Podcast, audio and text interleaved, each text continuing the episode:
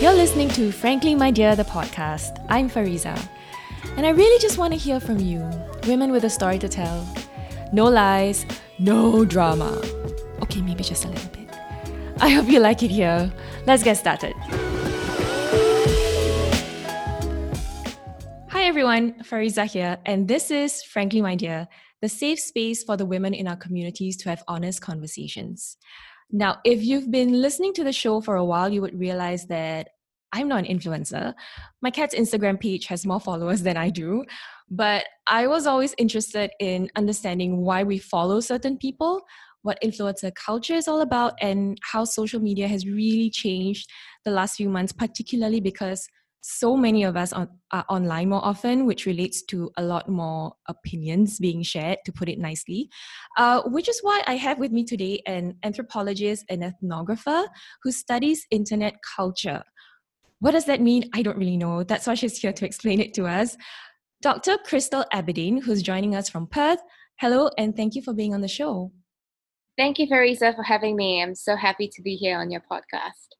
It's so nice to get to speak to you. Um, if you could introduce yourself to the listeners, um, I'm sure many of us, including myself, we're kind of wondering what does it mean to be an anthropologist of internet culture? What is it that you do? I am professionally a research professor in the university, and it is my full time job to conduct research on young people's practices on the internet. My broad job description is an anthropologist, and this means that I socially um, engineer experiments, survey studies, or sometimes just do deep ethnographic dives in mm-hmm. order to understand how young people practice routines, um, abide by certain guidelines, formulate everyday cultures as they interact with each other online. And I do this primarily through a human perspective, therefore, anthropology. What I specifically do is focus on influencer cultures, practices of internet celebrity, online visibility, as well as social media pop culture. I've been primarily doing this since about 2008 Mm-hmm. And I turned this into a full time professional job when I started to pursue my postgraduate studies, finishing my PhD, and then formally joining academia. Regionally, most of my research began in Singapore, where I was born years and years ago. Mm-hmm. Um, and I mostly focus in the Asia Pacific region as well as in the Nordic region. Now, many don't know this, but we actually don't know each other personally. And this is the first time that we've spoken, but I first got to know you a few years ago when you were conducting research on minority influences in Singapore. And one of the people you interviewed was Hirzi, who, if any listeners don't know, is a popular Malay influencer in Singapore. And he actually started out on YouTube, I'd say maybe 10 years ago. So since then, Dr. Crystal, I've been following your career. I don't know if that's what people do on Instagram, follow researchers, but that's what I did. So I want to know, as an anthropologist, what made you dive deeper into influencer culture and internet celebrity? What was it about this topic that you're passionate about? Right. So there are always two versions to this um, story. There is the professional version and then the actual real version that probably most young Singaporean women in their 30s can relate to, assuming mm-hmm. you are also in my age band. The professional yeah. version that is nice to tell everybody is that this is genuinely a very understudied area of research when I began publishing on this topic around 2011 and 2012, most of the research on internet culture focused on techniques um, that focused on platforms, on structures, on systems, and algorithms. And there were quite a lot of studies also focused on the users, but they tended to be congregating around blogger communities, online forums, online fandoms, etc. Mm-hmm. A lot of women who emerge as role models and leaders in this space tended to be discounted in the literature, despite being able to earn a really, really sizable amount of income. The work that they did, you know, mm-hmm. being very human online, relating to people, telling stories about your personal life, sharing parenting and fashion tips, all of that was deemed to be less important and less relevant and therefore not very valued. So, out of um, a feminist ethic of representation, this was research I was very drawn to do. Mm, okay, so if I could summarize the more professional answer, would be that you felt there was a gap in understanding young female internet influencers, primarily in this region, who have not been studied, quote unquote, as in depth as other online communities because their profession wasn't taken quite as seriously uh, when you were first starting out. So, what about the actual reason why you got into this? Now, the true blue Singaporean story was that when I was in junior college in, in school, a lot of my friends began to talk about the phenomenon of live journal shops. This really brings us back to the days pre dot com, pre online shipping, pre online payment. Mm-hmm. Back in those days, live journal blog shops were blogs where you had to painstakingly scroll through every single post. If you see an item that you like, you left a comment, the seller would contact you, send you their bank details. You would probably walk to an ATM machine and then manually transfer money to them. And then around the late 2000s, iBanking became a thing. So you could transfer money online. But still, the sellers were very lo fi DIY folks, either selling secondhand clothing mm-hmm. or they were making small trinkets like jewelry, putting them on LiveJournal. Mm-hmm. This eventually blossomed into the super mature blog shop ecology first on Blogger, WordPress, and then later on on .com sites. So the online fashion scene as we know of today really had its original roots in LiveJournal and WordPress in Singapore. And at that time, a lot of these blog shop models and blog shop owners were very intriguing to followers and to customers. You know, I've always heard in JC, you know, in the bathrooms, in the toilets, even in university when you're queuing up for food, people's conversations ranged from oh my god did you get that dress in time? Did you manage to make it to the launch you know my lecture ends at 2 but the drop is at 2 so i have to leave earlier get to my laptop and camp out there to buy something. But slowly the conversations veered towards focus more on the models and the owners for example. So and so influencer or so and so blog shop owner went to this restaurant over the weekend and it looked great in her photos or so and so blog shop model seems like she's got a new exercise routine because her collarbones are looking sharper. And all of a sudden, these women that we see online became organic role models for how to be good young women, consuming at a comfortable pace, but also being up to date with how to be a good partner, how to keep yourself in check, um, how to keep fit and healthy. And I mm. was really, really intrigued by the allure of these women to other women around them, and therefore decided to deep dive into blog shop cultures. Eventually, these women, whom we call bloggers and blog shop models, became Instagrammers, tweeters, YouTubers, and today the more generic term for them is influencers.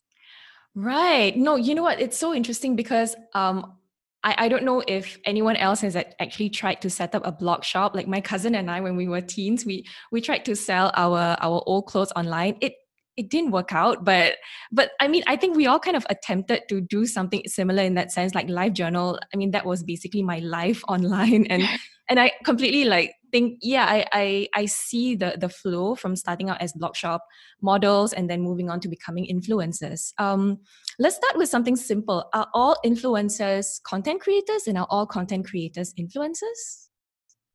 This is very tricky. And to answer this I'm wanting to make sure i keep that diversity in play it really depends. Okay. it depends on the genre. It also depends sometimes on the country sometimes even on the gender so all of these different words carry different connotations, and some of them are highly valued by some communities, and others are disavowed or viewed with disdain. So assuming that we are now looking at the Instagram influencer scene in Singapore, hmm. to be known as a blogger has got very high currency because that denotes that um, people know you from the pre-explosion of influencer cultures. They remember you from your blogger days. You've got legacy and reputation from the mid 2000s, mm. and the likes of say um, influencer Yan KK or Eutakis um, or Eric Lim. These are veterans in the industry, and when their fans refer to them, they sometimes still use the vocabulary of blogger, which is quite treasured. But then you also have this explosion of a lot of YouTubers in the Singapore scene specifically, whose contents may not be as wholesome. There's a lot of sexualization, especially mm-hmm. of very young women and their bodies, and many of these YouTube videos. Sometimes it's clickbait, sometimes it's just the basis of their candid content. In which case, in these spaces, people may associate being an influencer with being very crass. I'm mm. sure so many of the people listening are very familiar with this um, nickname, an influencer with a ZA, to refer to influencers that you don't really agree with or whom you don't really feel carry any content or skill. So, in these spaces, such creators may prefer to be called YouTubers. So, to answer your question briefly, all of this is very political. I would say all of these people, by default, by function, are influencers, in that when you input a message into them, whether this message is to market hair conditioner or human rights, they know exactly how to amplify this message through vehicles of comedy, humor, sometimes scandal and virality, sometimes memes, sometimes good interpersonal skills. And they can carry this message to the exact target group, cutting through all the internet white noise. They are all also content creators, but to different degrees. So some of them may be chiefly focused on taking selfies, outfit photos, while others are true and blue, you know, set designers, script writers, camera operators, directors when they do entire scripts for YouTube. So the degree of the creation of the content is also different, mm. and some of these influencers may take offense if you adopt a label when others don't. Hmm. When you mentioned that everyone is essentially an influencer in the sense that they're able to convey a message effectively, whether it's to market a product or to rally behind a movement, then it seems that influencers do have influence, right? can sway um, the public one way or the other to a certain degree, uh, with some being more influential than others. On that note, um, speaking of influencers, I want to talk about a few incidents surrounding prominent influencers in Singapore. Uh, there's this whole genre of shaming influencers, right? Whether um, you know it's it's due to influencers say offensive things in different areas, it seems that the followers are always split between two parties. So they're the ones who become fervent supporters and the ones who shame. Uh, what are your thoughts about influencers who are controversial but also have become household names? Yeah, this is studied quite intently, mostly from the American context, and we want to transpose this for the Singaporean context. Here, I think there are three main practices that we can look at. The first one um, is to remember that influencers are everyday, ordinary people, and all of us come with our own bias and our own interpretation of things. So it could be that sometimes these offhanded comments, these shaming scandals, are genuine missteps. And as humans who are ready to, you know, have our minds change, be amenable to conversation, these public apologies or these public callouts are sometimes a very important educational intervention. And that's that. Sometimes many of these scandals are just these genuine practices, genuine missteps. The second genre are when some influencers, together in collaboration with other people, brand partners, their managers, construct controversy.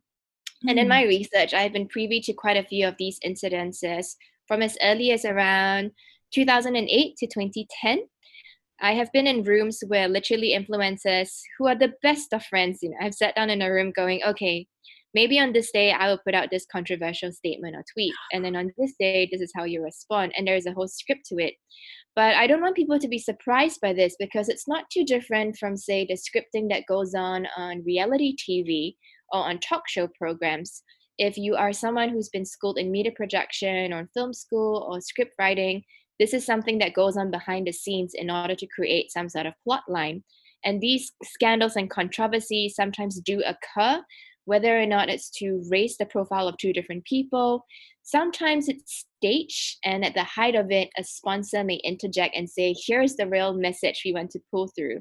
Sometimes these messages can be quite meaningful if it's something to do with, say, internet decorum, addressing cyberbullying, and the like. But mm. other times, the sponsors' messages really fall flat when they don't really fit. And then audiences as well. Some of them are quick to point out that, yeah, sure, this is really smart, really savvy. I took the bait. Well done, guys. Whereas others may say this is super distasteful. And when exposed in the early stage, I think we're so familiar with this phrase, the social experiment. Many influencers backtrack saying, oh, no, no, it's just testing waters, wanting to see how people would react. So this is the second genre of the practice. Hmm, okay, if if I could interject and quickly summarize for our listeners in the context of getting caught in controversy, you're saying that the first type of influencers are people who genuinely make mistakes, right? And so this can be seen as a learning experience for both the influencer and the audience. And the second type uh, which I'm really surprised by, are controversies that are orchestrated and actually created for the sole purpose of being talked about online. Um, okay, that's really shocking. It makes me question all the drama that's been happening and asking myself what's real and what's not. Okay, so um, and what's the third type of influencer? The third one, and perhaps the one that you might be gearing more towards, are influencers who intentionally court scandal and controversy over and over again because that is their brand in the same way that we have some influencers who really pour their heart and soul into parasocial relations, into communicating with followers, in the same way that some people are really honing their skills in great photography for fashion or great DIY um, objects or super exotic humor or very niche humor that speaks to target groups. Mm. Performing scandal and controversy is just another content genre for some influencers. Mm. And for them, they buy the adage that all publicity is good publicity, even if it's negative, even if it's very controversial. But I should also say that this is really a privilege in the industry that's not open to everyone. You do have to have a very stable and loyal follower base who understand your style and your aesthetics in order to still stand by you, regardless of the inevitable backlash that will come. You also do need to have a level of financial security um, and trust and faith that your clients and your sponsors will stay by you if any of these may blow up. Um, and there's a small group, a small handful of influencers in Singapore who really do rely on this technique. Mm. For some of us who don't agree with problematic views of influencers that we actually like and follow, what can we do as participants of social media? There are a few things to consider or a few um, pathways you can take. I'm not one to prescribe the best one. So, based on research, all of these have different outcomes. Hmm. I would say that with the very politically conscious young people in Singapore today, you know, hats off to Gen Z. I don't remember being so active and vocal as a young person. But of mm-hmm. course, they are products of their time. They grew up with the internet. They're also growing up in a space and a time where their predecessors, you know, millennials and Gen X, have really paved the way for such conversations to take place, even if they're online. Um, a lot of these young people often take to pointing out or calling out when something is wrong. And we have to remember and understand that call out cultures are originally some sort of a weapon of the weak you rely on a very large mass of people who would otherwise only have a very small voice. And through your waves of small voices, try and point attention um, to an issue that is not right in order to get support from other people to get their buy in. These sorts of techniques on social media are borrowed from many other ecologies, one of which is probably the K pop social media fandom. Mm. K-pop fans are really supremely great at social media manipulation. And I don't mean manipulation in a bad way. Manipulation here just means that they've got the skills and the savvy to augment or to understand algorithms and platforms so that they work in their favor, therefore resulting in trending hashtags on Twitter or allowing their K-pop fans to rank highly on the charts. So in the same way, many young people in Singapore who do want to bring attention to specific issues do draw on these techniques on social media to get trending and to get vested interest from other stakeholders or other influencers to amplify their messages. That is great, but that is really step one. You're bringing attention to an issue. But what happens from there? There needs to be some sort of an educational aspect to this or a dialogue session mm. where maybe bystanders who are observing the controversy um, above and beyond understanding what's wrong understand how to correct this or what they can do in order to broaden their horizons or to be open to other viewpoints. They don't necessarily have to be persuaded, but we also should make available to them the different sources of information that they can consider in order to make this decision. So that engagement is also really important. It's good to have that anger and that swag and enthusiasm in step one, but step two is really all the education and the negotiation.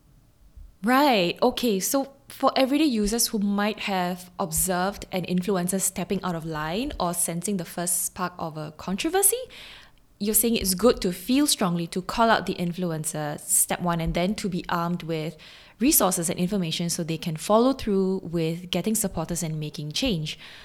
And what's next? Step three most of the time this is lost when trends fall out of cycle, but it's also really important for there to be some sort of recuperation or redress. So at the end of the scandal, what's going to happen? Are we deciding as a fandom or as a social media community that we don't want to give um, such incidents any more airtime? Are we deciding that from now on, these are new barometers where it's no longer okay for us to say, make trans comments or to make offhanded racist comments because we're more educated now? Or is it okay if someone comes out to apologize, make amends, or if a sponsor decides to issue a formal statement? There has to be some sort of finality to that action there in order for any of these scandals to be quote unquote a successful and functional episode um, so that something is gleaned out of it. So this would be what I consider one cycle in such scandals. Mm. In the hmm. Singaporean sphere, you know, we're a very, very small country, but so many of us are on the internet. So at any one time, there's so many of such scandal cycles happening simultaneously for different target audiences on different platforms.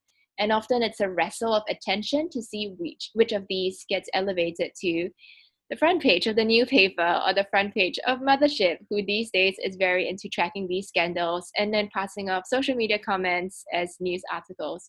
So a lot of these are going on in the background for different niche groups.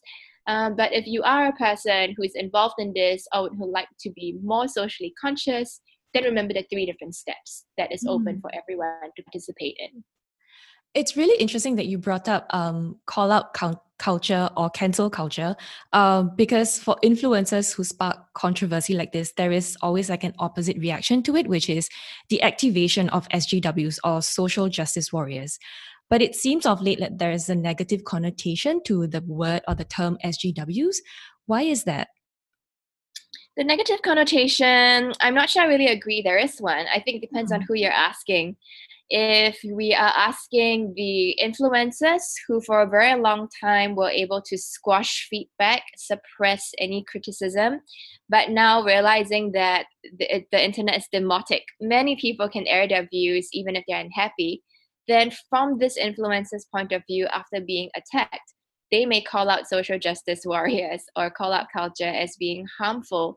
Whereas for the other people for whom this is their only redress for whom this is the only way for them to be heard, then this is a completely empowering tool because for the first time in a long time, with very little resources and money, with an internet connection and some understanding of how social media works, anyone gets to air their causes or air their thoughts um, on the internet in order to draw encouragement or to draw support for various events.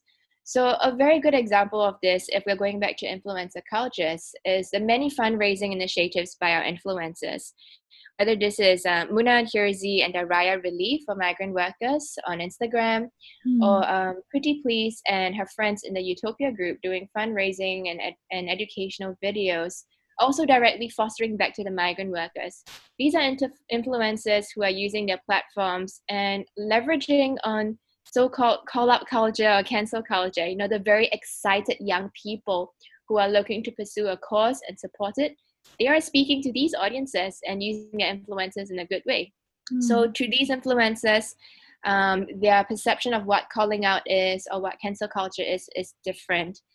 A lot of times, I think recently in the last fortnight, mainstream media outlets have been running quite a few stories calling out cancel culture and, and call out culture. But remember again, these are giant conglomerates, mainstream media artifacts, sometimes in many countries assisted by government funding or control or power or censorship. Mm. So it's really um, a battle of power here when such a great mainstream power calls out the myriads of small, small voices on social media and say, cancel culture is toxic. Mm. Probably toxic to you because you no longer control the narrative, but for many other people, this is very empowering. So it's really two sides of the coin. Um, it's really how you perceive this practice and where on the spectrum you stand on. Wow, that's cool. It's like the term hype beast. I didn't even know it had a negative connotation. It started as a word to explain someone who's into streetwear, but then now it's evolved into a derogatory slang word for someone who wears streetwear only to make so make a social statement to appear better than everyone to impress other people. So I, I guess you're right in that sense. It, it really depends on who who you're talking to, who you are, and, and what are the kind of channels that's that's available to you as an SJW. It's true, and also these words have an evolving lifespan. So hype beast is such an interesting word because with GE 2020, Dr. Tan Cheng Bock is now lovingly known as the hype beast ah Akong on Instagram, and it's a reclaiming yeah. of the word. So that's why I said from the very beginning, it really depends on like the country context and the genre, because all of these words carry different connotations. And even in a small space like Singapore, one GE over nine days was enough for this word to be reversed in its value and connotation. And now it's being lovingly embraced again by young people on the internet. Right, right. And how savvy has Tan Cheng Bock been to embrace this term hype beast to connect with the younger audience? Um, Moving on to a specific subgenre of influencers, you mentioned that minority celebrity is one of your areas of interest because, as a minority yourself, being a Malay woman, it's something you feel strongly about. Um, first off, what is minority celebrity? Right. So, minority celebrity draws on a few academic ideas, but if I were to distill this um, for our everyday listener, think about influencers who exist in a specific culture. And remember that for most cultures in society, there's always a dominant mainstream group, whether by the quantity of citizens, you know, the majority, or whether by power and control. Say you have more representation anywhere from in parliament to the media to the workplace. Minority groups would be those that are marginalized either by power, um, by status in society, by access to resources, or even by numbers. So, likewise, minority celebrity refers to a group of influencers or celebrities who belong to this demographic, but then who use this standpoint on the margins as the entire branding for their social media persona. This means that unlike many influencers who can sometimes fashion themselves after a genre, whether fashion or food or beauty, minority influencers and minority celebrity are really basing a lot of their public profile on themselves, their background, mm-hmm. their demographic, their lived experiences, sometimes literally down to their body and their color in order to fight for representation, but also in order to appear legitimate to their followers. So, minority celebrity, in brief, they built and commodify their fame based on their own marginal position in society.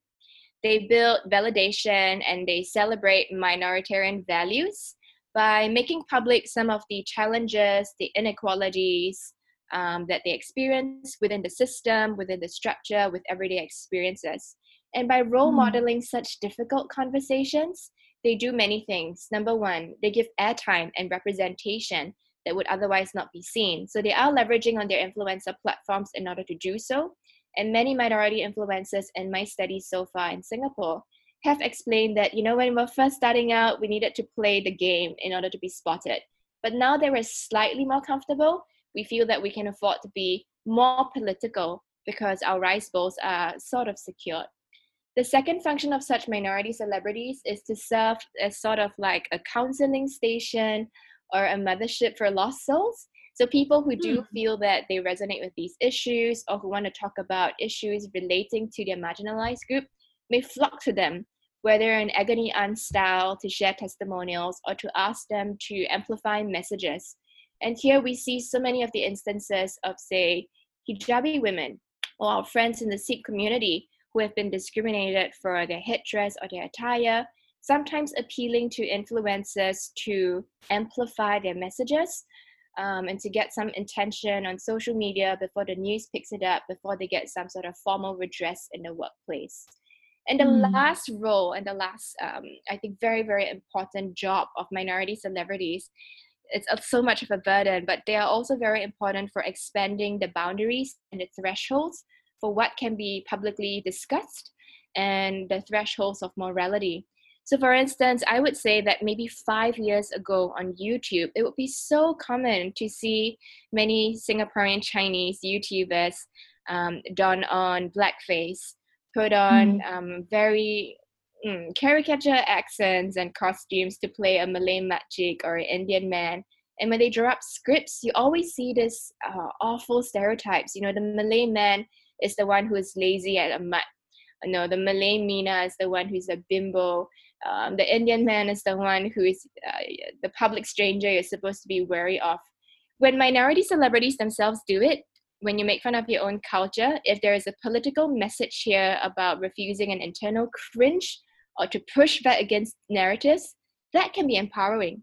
But when you see a Chinese group of influencers do that with no real message, but only for comedic value, it becomes extremely offensive.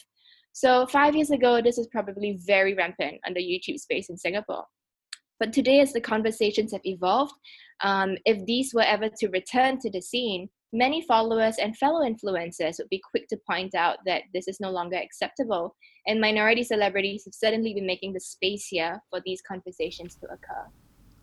You know, I do agree that minority celebrities have been able to subvert stereotypes around their own culture and race. Um, and do it in a way where they're able to shape their own narrative. So that, in effect, can be very empowering, right? Um, in one of my earlier episodes, I interviewed a hijabi model uh, who is, she's an Instagram hijabi model, who told me that non Muslim brands hardly ever work with her and that she gets asked to remove her hijab to score a job. For minority influencers like her who are trying to make a name for themselves, uh, who may have fallen into a niche, what is your best advice to them? Right. I'm not a marketing person. I'm a really geeky research professor who just knows a lot about this field from my practice and research. But based on models of interviews and case studies over more than a decade, um, depending on the route that such minority influencers want to take, there are a few options. Mm-hmm. Some of them can afford to stick to their guns. Um, and they would refuse job offers like that. They don't want to stray too far away from their personal beliefs and ethics in which case they more often than not start to accumulate followers who admire them for this practice, sometimes sponsors um, or behind the scenes supporters who are happy to um, give them a boost, whether in their profile or to open up doors in networking in order that they may f- be fit with a great client or a client that's willing to accept them. Some of these other minority influencers have managed to get around this by unfortunately um, feeling that they need to be the one token influencer. So many Malay influencers in Singapore tell me every time they go for a beauty event, they know it's their same group of Chinese friends, and then them, and then the Indian girl. And mm-hmm. they understand and know that while they are the token addition here for this brand, at least they are there. And while they are there, rather than just being happy and celebrated, they often try and then make interventions and inroads for other people like them to be included or to try and speak to these organizers and change their mindsets. There's still other minority celebrities who just construct a niche following altogether and are happy to be there. All the messages that they push out fall directly on their target audiences. And sure, it may be a smaller following, but chances are it's probably also going to be a more loyal following and in terms of commerce, it means that your viewership translates more to click throughs and perhaps also translates more to purchases. So it's not always a numbers game in these spaces, but I do think that minority influencers really do have to put in a very, very big effort above and beyond other influencers. Because remember, again, this is still entirely based on your background, your personal values, and your life. And when something like that is so transparent out there on the internet, you are always open to more critique. If there is a scandal happening or a viral incident, your followers will ask why you haven't commented. If there's anything vaguely related to your your skin or your racial or your religious community, followers are going to ask for your commenting. So there is no running away from this, and it does require a lot of investment and sacrifice. Mm. You know, I just realized I don't think, um, in terms of minority influences, I don't think a Malay podcaster and a Malay anthropologist in internet culture has ever met and did an episode together. I'm pretty sure this is the first time we should celebrate this. Well done, us. I'm like high fiving you through my screen in a socially distancing manner. So let's celebrate this when we get to meet in person. For sure. Um, what are you currently working on right now? I'm currently working on quite a few fun things, but specific to Singapore and the audience we might have, my newest research has been looking at meme factories. This has been so brilliant. Um, these are aggregate groups or concerted groups of many people, or sometimes just a very super talented one man group who is in charge of churning out, curating, and displaying memes on various social media um, being a meme scholar is so great because the field is always ever changing, but also you really have to be kept on your toes because in a space like Singapore where there's so many OB markers and where meme factory owners tell me they don't want to be POFMA'd or they don't want to be served the Sedition Act, it really takes a lot of skill in order to embed political messages, social commentary, into vehicles of text and images that would otherwise just be ha ha funny hilarious material so there is a skill involved here, and it changes with the times. It also changes with the demographic.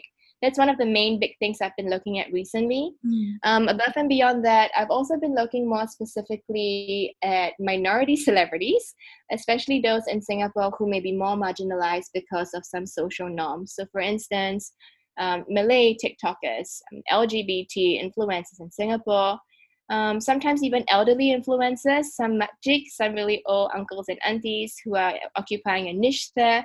I'm really wanting to focus on the diversity they bring to this space, mm-hmm. above and beyond this stereotype that all influencers in Singapore are just young rich women and uh, influencers just partaking in vain things. There's nothing wrong also if you do happen to belong to this demographic because everyone is a function in this space.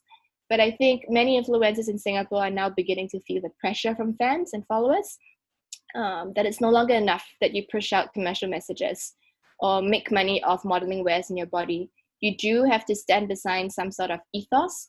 You do have to have some sort of meaning making behind this high commerce, mm. whether it's messages around sustainability um, or body positivity or the other types of social conscious um, movements there are many younger followers, especially around Gen Z, are looking for something above and beyond mere commerce.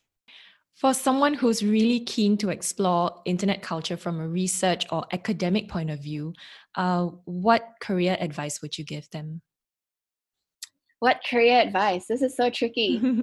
I think my first comment to be a responsible person is that you do not have to be an academic to do research as a living. And I say this being also a junior early career research academic. I graduated from my PhD less than four years ago. The job market is awful in Singapore and also around the world. And I would hate for anyone to feel that to be a real researcher, you need to be working in a university as a professor. Mm. I think a lot of these research skills are exhibited so well on the internet these days. Our best independent journalists, our best freelance writers, our best movement collectives, groups who are organizing relief for migrant workers, for LGBT um, youth, for underprivileged mothers in single homes. Um, all of these rely on research skills. So it does take quite a bit of um, organization and dedication. It may not always come with the paycheck you're looking for, but there are ways that you can work with the confines of um, these types of other jobs I've mentioned and include more of a research aesthetic aesthetic of research practice mm-hmm. there. Um, I would also say that in the Singapore context specifically, doing research is not just Googling. Doing research is not just being open to the resources that are open to you in the library. So our specific context is that the information diet in Singapore is somewhat restricted. There are books that are banned, there are keywords that may not pass through certain servers or ISPs, depending on your institute.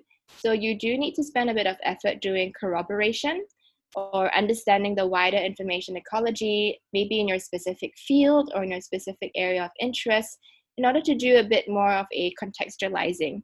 Remember that even though Singapore is a very small country, we do have a very big global reputation.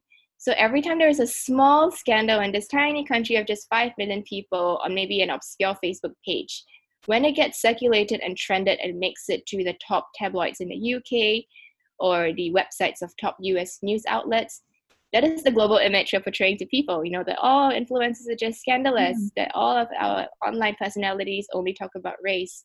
Some of that is great representation when we want to talk about issues of systemic racism that are not being addressed but others can just be white noise in that we are devaluing and suppressing the actual value and work that a lot of our internet culture does and provides. So I would say read meaningfully, read wisely, read slowly, um, but also read critically, especially in the Singaporean context. Dr. Crystal, thank you for your time. It's been wonderful having you here. I'm going to remember all of your advice when I become an influencer myself. Um, that brings us to the end of this episode. And to all, thank you for listening in. This is Frankly, my dear. I'm Fariza, and you have been honestly lovely. I'll see you next time.